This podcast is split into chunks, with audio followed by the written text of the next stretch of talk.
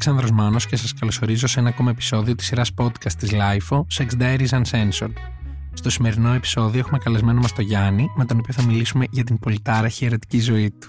Εσείς για να μην χάνετε κανένα από τα επόμενα επεισόδια μπορείτε να μας ακολουθήσετε στο Spotify, στα Apple Podcast και τα Google Podcast. Είναι τα podcast της LIFO.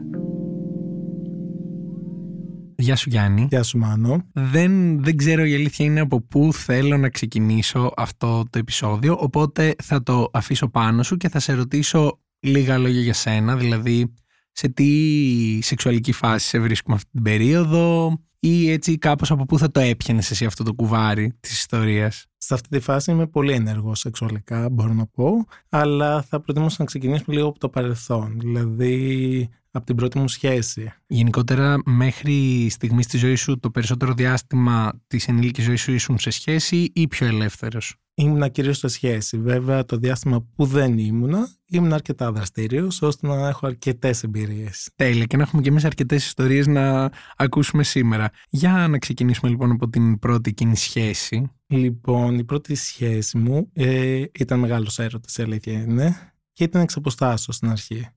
Οπότε τους πρώτους μήνες που είχαμε αρκετό διάστημα να συναντηθούμε, συναντηθήκαμε και κάναμε 11 φορές σεξ σε μια μέρα. Για να διευκρινίσουμε μια μέρα 24 ώρες. Ναι, ναι.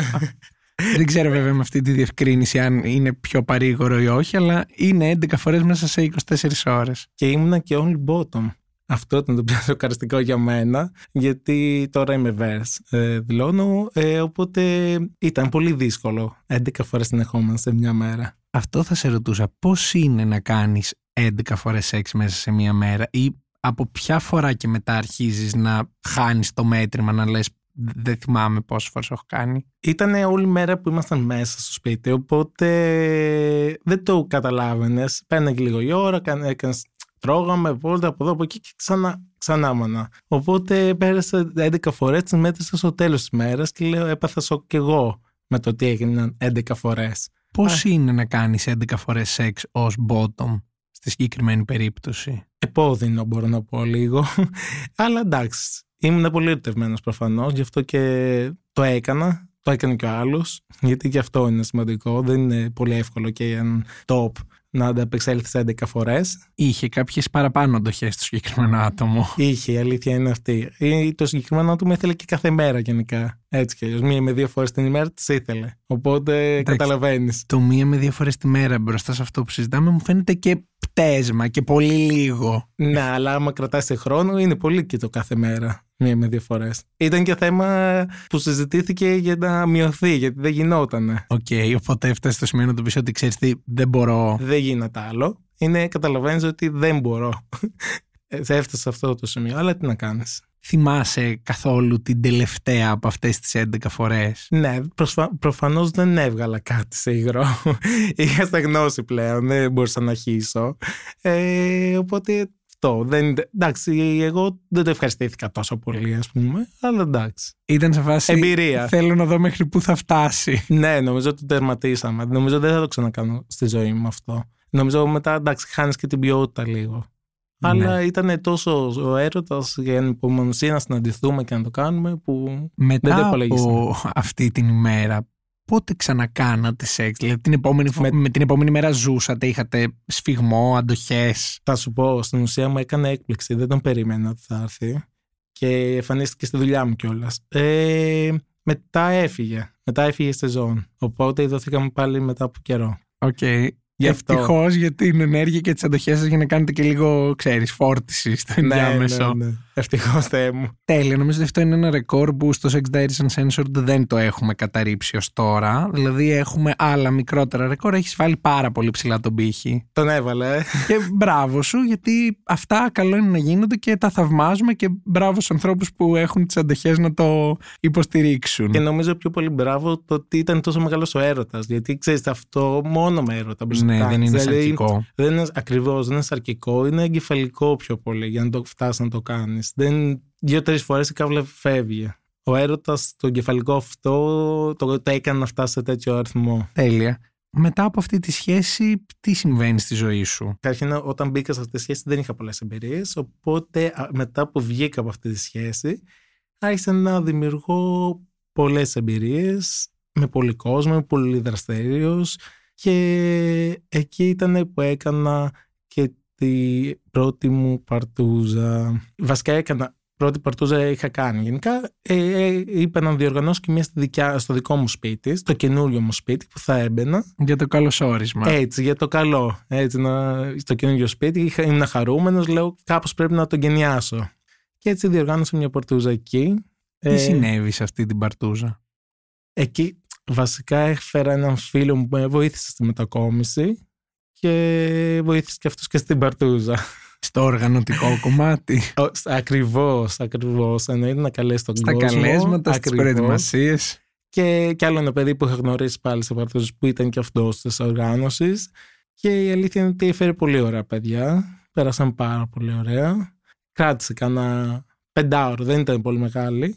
Πολύ, γιατί συνηθίζεται να είναι και μονοήμερες παρτούζες, αλλά ήταν χωρίς ναρκωτικά κτλ. Οπότε ήταν, ήταν μικρή σε χρονικό διάστημα. Σε αριθμό συμμετεχόντων; 7 άτομα. OK. Okay. Ήταν... Γέμισε το σπίτι. Γέμισε το σπίτι. Δεν είχε πολλά έπιπλα, οπότε. Χώρος υπήρχε. Χώρος υπήρχε να μπει κόσμος. Ακριβώς. Εκείνη τη φορά ένιωσες ότι ήταν κάτι πιο ξεχωριστό από την όποια άλλη αντίστοιχη εμπειρία είχες κάνει, ίσως επειδή ήσουν στο χώρο σου, επειδή το είχες διοργανώσει εσύ ή ήταν απλά έτσι για το καλωσόρισμα που είπαμε και πριν; Νομίζω, όχι, πιο πολύ, το μόνο πιο για μένα πρώτη εμπειρία ήταν ότι μπήκα διπλό με έναν φίλο μου σε έναν άλλο. Οκ. Αυτό ήταν έτσι το πιο, η πρώτη εμπειρία που δεν το είχα ξανακάνει. Κατά τα άλλα ήταν μια πρωτούζα συνηθισμένη, αλλά για μένα τα μάτια μου ότι μπήκα στο σπίτι και ήθελα να το κάνω με το καλό, έτσι, για το καλό του σπιτιού ήταν ενδιαφέρον. Έφερε θετικό vibe στο σπίτι εκ των υστέρων; Έφερε, έφερε, δόξα τω Θεώ. Πήγε καλά αυτό. Η αλήθεια είναι ότι σε μετακόμιση δεν έχω σκεφτεί ότι ίσως χρειάζεται και αυτό να συμβεί για να μπορέσει να λειτουργήσει το σπίτι στη συνέχεια, αλλά χαίρομαι πολύ που ανοίγω και εγώ τους οριζοντές μου και θα το έχω στο νου μου όταν ξαναμετακομίσω έχω ακόμα καιρό.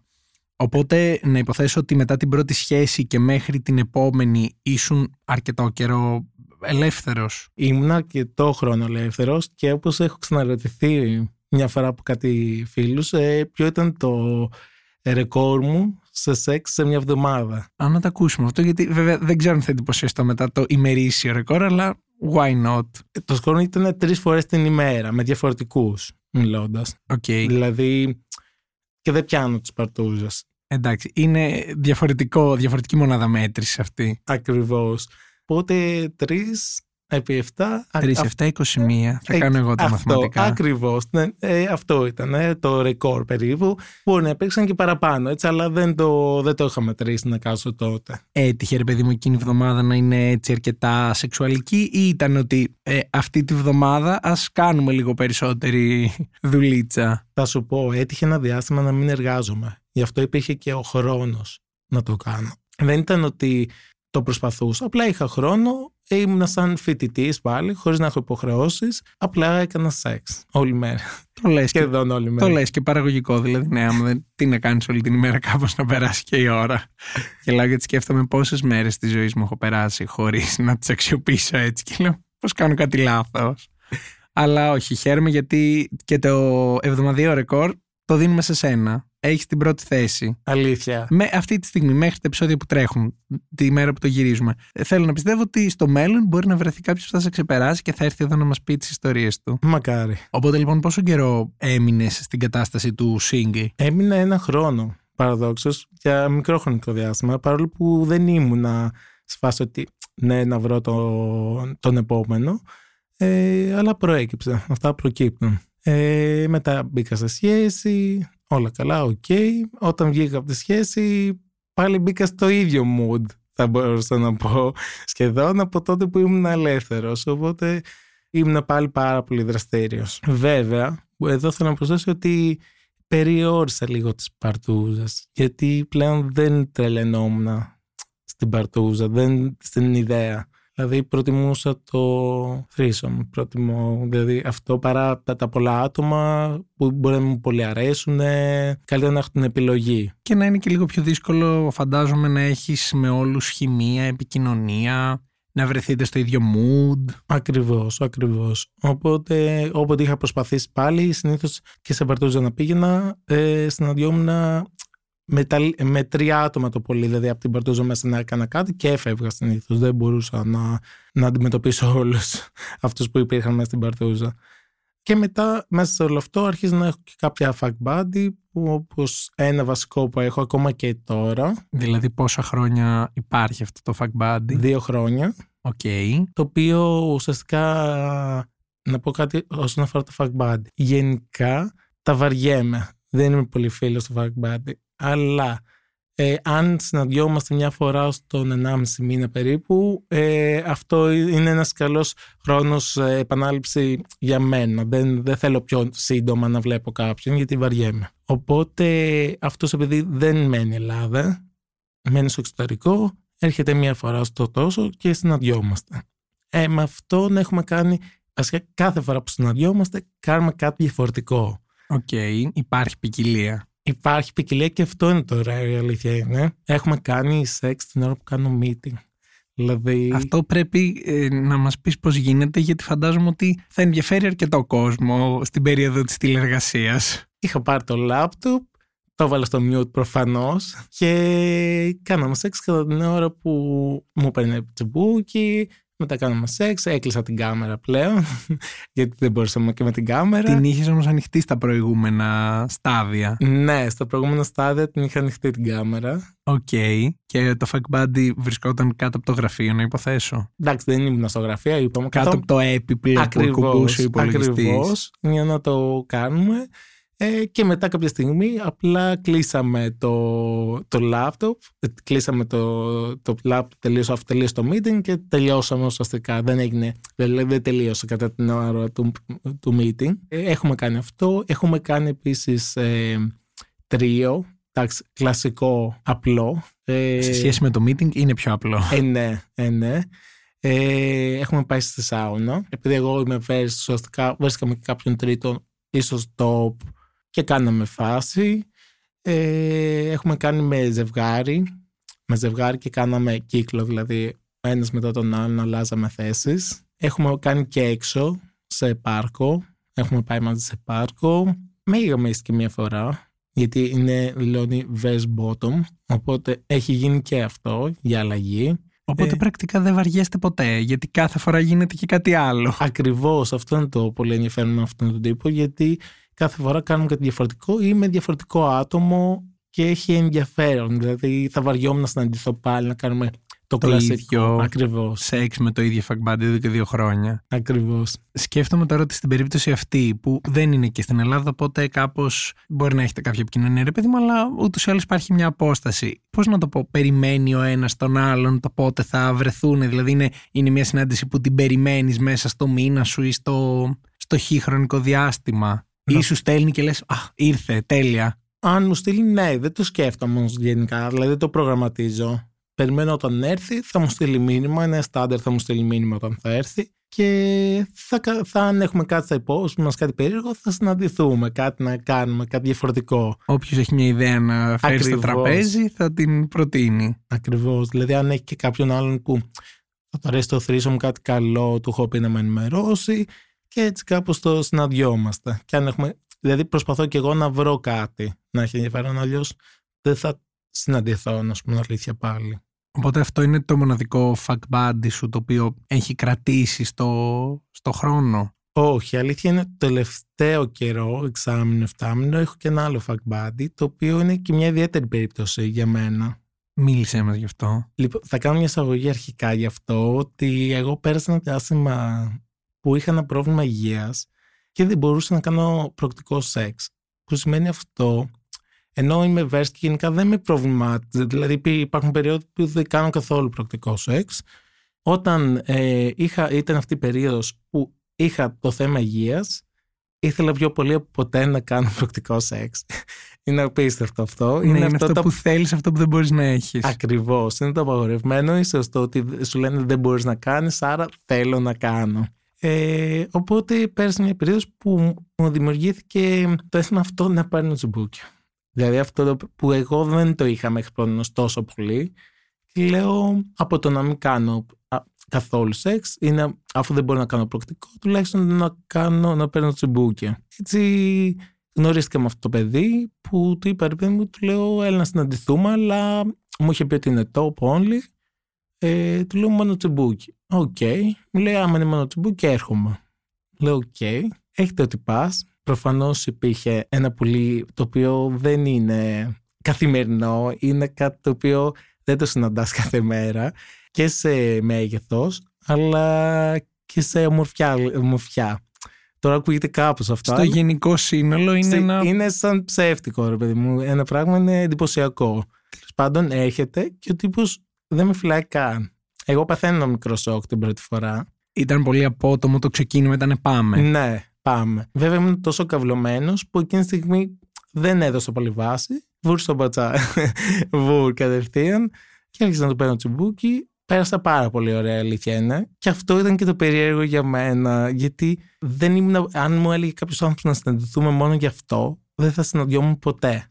Οπότε ήταν κάτι πρωτόγνωρο για μένα να, να συναντηθώ μόνο γι' αυτό, να περάσω ωραία και, το, και να θέλω και πάλι.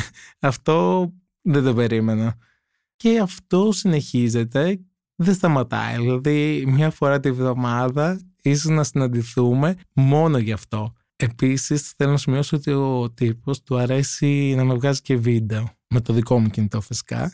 Δεν θα τον άφηνα με το δικό του. Βίντεο, φωτογραφίες. Έχουμε ένα άλμπουμ. Κοινό.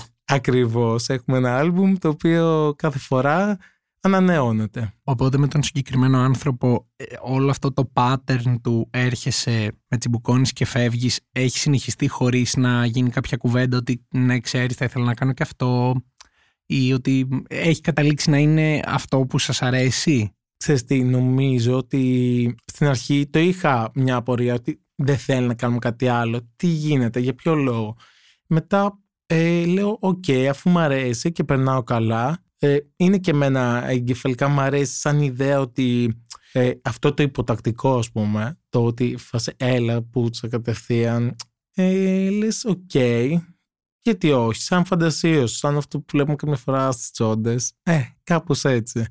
Το νιώθω λίγο σαν να γυρνάω μια τσόντα κάθε φορά, γιατί υπάρχει και το βίντεο, η φωτογραφία, άρα είναι σαν τσόντα. Αυτός κάθε φορά που θα επικοινωνήσει μαζί σου, αρχικά επικοινωνεί αυτός μαζί σου, είναι σε φάση Έλα. Κοίτα να δεις, κατά κύριο λόγο εγώ επικοινωνώ μαζί του, αλλά μου στέλνει και αυτός δηλαδή στιγμές, ξέρω εγώ, να συναντηθούμε. Πρόσφατα κιόλας μου είχε στείλει να συναντηθούμε με έναν φίλο του. Η αλήθεια είναι αυτή και εγώ είπα γιατί όχι. Και ήρθε με το φίλο του. Okay. Να πω την αλήθεια, δεν πέρασε τόσο ωραία. Γιατί δεν υπήρχε αυτή η δική σας συνθήκη που ζείτε όλες αυτές τις φορές; Ναι, δεν ξέρω. Ίσως τελικά είναι με το συγκεκριμένο άτομο. Δηλαδή δεν θεωρώ ότι με τον οποιοδήποτε θα μπορούσα να το κάνω. Οπότε προφανώς όταν ήρθε κι άλλος ένας δεν, δεν ήταν το ίδιο γιατί δεν με κάβλωνε το ίδιο σαν άνθρωπος για να πω ότι ναι, το ευχαριστιέμαι το ίδιο να το κάνω. Ε, ενώ μαζί του μου έβγαινε. Πρέπει να σου βγει με τον άνθρωπο που έχεις απέναντί σου να το κάνεις αυτό. Δεν είναι κάτι, τουλάχιστον εγώ. Δεν είναι κάτι το οποίο το κάνω και συχνά και καθημερινά. Οπότε δεν το ευχαριστήθηκα τόσο με τον φίλο του μαζί. Τις φορές που έχετε βρεθεί μόνοι σας, η όλη η διαδικασία είναι έρχεσαι, γίνεται ότι γίνεται και απλά μεταφεύγεις. Δηλαδή αυτός δεν θέλει να κάνει σε σένα κάτι, δεν έχει προσπαθήσει να κάνει κάποια κίνηση; Όχι, καμία κίνηση. Τίποτα. Ε, είναι αυτό. Πέφτω κάτω, κατευθείαν το, το κεφάλι μου στον μπούτσο του και αυτό είναι. Δεν έχει, παρα, δεν έχει παραπάνω. Ε, από ανθρώπινη περιέργεια έχετε συζητήσει ποτέ ενώ έχετε πιάσει κάποια κουβέντα ή είναι χύνω και φεύγω; Χύνω και φεύγω. Με, εντάξει, τώρα τύπου τι θα κάνεις ε, στις διακοπές σου αυτό μέχρι εκεί. Δηλαδή τίποτα παραπάνω. Όπως δεν έχουμε πει. Πολύ λίγες κουβέντες από μηχανία θεωρώ και τίποτα άλλο. Είναι, είναι λίγο περίεργο όλο αυτό, αλλά ξέρεις τι είναι. Συναντιόμαστε δύο άνθρωποι που ξέρουμε τι θέλουμε ουσιαστικά. Θέλουμε αυτό το συγκεκριμένο και οι δύο. Το κάνουμε, φεύγουμε, γεια σας. Μέχρι εκεί. αυτό, δεν έχει κάτι άλλο. Το οποίο αυτό, επειδή είπες πριν ότι να είχα γενικότερα ένα fuck μάλλον θα το βαριόμουν. Αυτό δεν το βαριέμαι μάλλον. Αυτή είναι η εξαίρεση στον κανόνα που είπες πριν. Ακριβώς. Και είναι πολύ περίεργο. Εντάξει, προφανώς με καβλώνει πάρα πολύ ο συγκεκριμένος τύπος. Αλλιώς δεν θα το έκανα. Δηλαδή δεν μου έχει ξανατύχει να, το, να συναντιέμαι τόσο συχνά και για ενώ ούτε για σεξ. Μόνο γι' αυτό είναι λίγο περίεργο που συναντιέμαι. Τώρα τι να σου πω, δεν ξέρω. Ένα διάστημα έλεγα ότι εντάξει, έπαιρνε το χρόνο μου, λέω σε κανένα μήνα θα ξανασυναντηθούμε. Αλλά είναι αυτό το που λες, ναι, θέλω να ξανασυναντηθώ, να μου φύγει. Ίσως είναι και το ενδιαφέρον είναι ότι ξέρεις τι θα γίνει, αλλά είναι κάτι που θέλεις πολύ, οπότε δεν, ναι, μεν δεν έχεις την ανυπομονησία του τι μπορεί να συμβεί αυτή τη φορά, αλλά ξέρεις ότι αυτό που θα συμβεί σίγουρα σου αρέσει. Η αλήθεια είναι ότι θα ήθελα να, να, να κάνω και άλλα πράγματα, όχι εννοώντας ε, να κάνουμε σεξ, ε, κάτι διαφορετικό, είτε σε στάση, είτε σε κάτι άλλο το ήθελα να έρθει με έναν φίλο του, η αλήθεια είναι, να το δοκιμάσω. Το κάναμε, δεν, δεν τρελάθηκα. Αλλά κάπου σίγουρα θα βαριέσαι. Δηλαδή, δεν μπορείς κάθε μέρα. Το κάνεις το ίδιο πράγμα. Ακριβώς ξέρεις πώς θα στηθούμε, πώς θα κάτσουμε κτλ. Είναι λίγο βαρετό κάποια στιγμή. Αλλά και πάλι μες στην κάβλα. Είναι τόσο μεγάλη, μάλλον η κάβλα, η δικιά μου τουλάχιστον, που ξέρω που το θέλω να το κάνω συχνά, μάλλον. Μία φορά τη βδομάδα το χρειάζομαι. Λίγο πριν κλείσουμε, αυτό που θα ήθελα να σε ρωτήσω είναι κάτι που μου ήρθε στο μυαλό την ώρα που μιλούσες. Ποια είναι η τελευταία σεξουαλική εμπειρία που είχες πριν από αυτή την ηχογράφηση, ή... ή ποια είναι η τελευταία που θυμάσαι ενώ που ξεχωρίζεις, που θεωρείς ότι είναι άξια αναφοράς; Κοίτα να δεις, τώρα που σκέφτομαι είναι, είναι δύο-τρεις, τώρα οι δύο-τρει συνεχόμε που είναι έτσι λίγο ιδιαίτερες. Μία ήταν που έκανα σεξ με ένα παιδί σε δημόσιο χώρο έξω από ένα κλαμπ ελληνικό εδώ στην Ελλάδα. Είχε ξημερώσει, ήταν μέρα. Okay. Ε, μας έβλεπε κόσμος δηλαδή. Το οποίο ήταν και αυτό, έχω να κάνει και παλιότερα, αλλά είχα από το 17 να κάνω έτσι δημόσια. Το άλλο ήταν το τελευταίο ότι έκανα σεξ με ένα παιδί, τον γάμισα. Βέβαια δεν, δεν τελείωσα και μετά πήγα στον επόμενο ο οποίο με γάμισε. Ήταν ωραίο. Καλά είναι αυτά. Ε, Ωραία ήταν η εναλλαγή ή το εναλλαγή, δεύτερο ήταν πιο ωραίο από το πρώτο; Η εναλλαγή μου αρέσει γενικά. Γιατί ε, πλέον σαν verse μου αρέσουν και οι verse φάσεις. Οπότε όταν κάποιος είναι όλοι σε κάτι, κάπου βαριέμαι λίγο. Ε, οπότε ναι. Και το τρίτο, α, είναι ένα άλλο παιδί που, που ήρθε σπίτι μου, το οποίο το γνώρισα σε ένα πάρτι και εμφανίζεται και όλα καλά. Ξεκινάμε και ξαφνικά μου βγάζει ένα ντίλντο. Και μπήκα διπλός ουσιαστικά σε αυτόν μαζί με τον ντίλντο. Το οποίο νομίζω ότι είναι πιο ωραίο από το να μπαίνεις διπλό με κάποιον άλλον. Τελικά, γιατί δεν είναι πολύ πρακτικό από την άποψη σε στάση. δεν χρειάζεται να ταλαιπωρείσαι. Ε, δεν έχει άγχος για τη στήση σου. Ε, είναι, συγχρονίζεις και πιο εύκολα με δύο άνθρωποι, συγχρονίζονται πιο εύκολα από τρεις και η αίσθησή μου ήταν πολύ ωραία. Οπότε ήταν κάτι το οποίο δεν το είχα ξανακάνει και είχε ένα ενδιαφέρον. Είμαι σίγουρος μετά από αυτά που άκουσα ότι το, αυτή η ηχογράφηση εδώ σου έχει φέρει πριν από αυτή ήρθε ένα ωραίο κύμα σεξουαλικής ενέργειας και δραστηριότητας και ελπίζω αυτό να συνεχιστεί και μετά την ηχογράφηση και να έρθει σε ένα επόμενο επεισόδιο να μας πεις τι συνέβη μετά από αυτό το επεισόδιο που νομίζω ότι μόνο πάνω πάει, δεν, δεν κατεβαίνει. Θες να σου πω και κάτι άλλο που μου ήρθε τώρα; Ε, ακούω, είμαι όλος αυτιά. Είναι κάτι το οποίο μου, μου είχε γίνει όταν μου το χώρισα από την, από την τελευταία μου σχέση. Ε, όπου με κάλεσε ένας γείτονας, πήγα σπίτι του να κάνουμε σεξ και του άρεσε να γλύφει πόδια. Λέω, OK, okay. Και εμένα μου αρέσει έτσι κι αλλιώς. Αλλά δεν ήταν ότι μόνο του άρεσε να γλύφει πόδια. Ήθελε να τα κάνει και κάτι άλλο; Να κάτσει και πάνω τους. OK. Okay. Είχε γίνει και αυτό. Η αλήθεια είναι ότι ήταν, ήταν σοκαριστικό λίγο στην αρχή, αλλά ταυτόχρονα ξέρεις πάντα το διαφορετικό. Κάτι, κάτι σου σε, στο μυαλό σε καυλώνει λίγο πώς γίνεται αυτό, τη φάση κτλ. Ε, το έκανα. Εντάξει, βέβαια δεν ξανασυναντήθηκα με τον τύπο. Όχι όμως γι' αυτό. Προφανώς όχι. Ε, απλά δεν, δεν τελειωνόμουν για το συγκεκριμένο τύπο. Αλλά ήταν ωραία φάση. Ήταν μια σύσφυξη γειτονικών σχέσεων. Και έχω και αρκετούς γείτονες που συναντιέμαι. Τέλεια. Νομίζω ότι πρέπει να κρατήσουμε τους γείτονες για κάποιο επόμενο επεισόδιο, να το αφιερώσουμε σε αυτούς, να είναι θεματικό της γυτνίασης.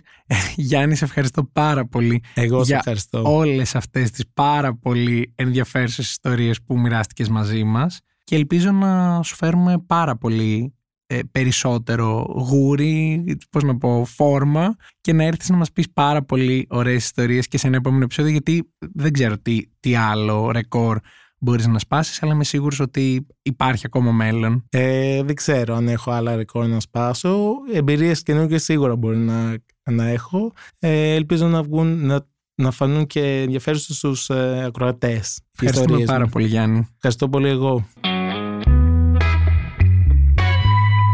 Είμαι ο Αλεξάνδρος Μάνος και αυτό ήταν ένα ακόμα επεισόδιο της σειράς podcast της LIFO Sex Diaries Uncensored. Στο σημερινό επεισόδιο είχαμε καλεσμένο μας τον Γιάννη, με τον οποίο μιλήσαμε για διάφορα ιδιαίτερα ρεκόρ σεξουαλικής ε, εμπειρίας που έχει στην κατοχή του και για πολλές πολλές πολλές εμπειρίες πάνω στο σεξ. Εσείς για να μην χάνετε κανένα από τα επόμενα επεισόδια μπορείτε να μας ακολουθήσετε στο Spotify, στα Apple Podcast και τα Google Podcast. Επίσης, αν έχετε κάποια ενδιαφέρουσα ιστορία να μοιραστείτε μαζί μας, μπορείτε να μας στείλετε ένα email στο podcast at lifeo.gr με την ένδειξη για το Sex Diaries Uncensored για να έρθετε να μιλήσουμε από κοντά.